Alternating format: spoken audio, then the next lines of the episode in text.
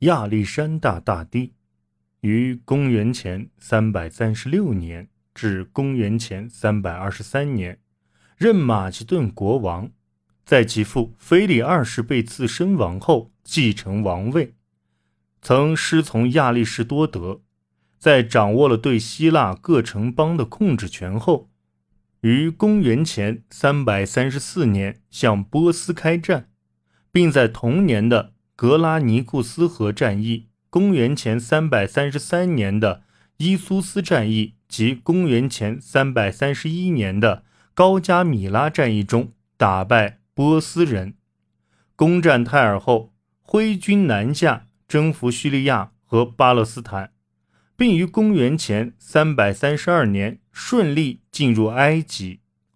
随后在埃及建立亚历山大城，其所率领的征服波斯的大军远抵印度河，击败了印度国王波拉斯，娶巴克特里亚公主罗克珊娜为妻，后返回波斯首都波斯波利斯，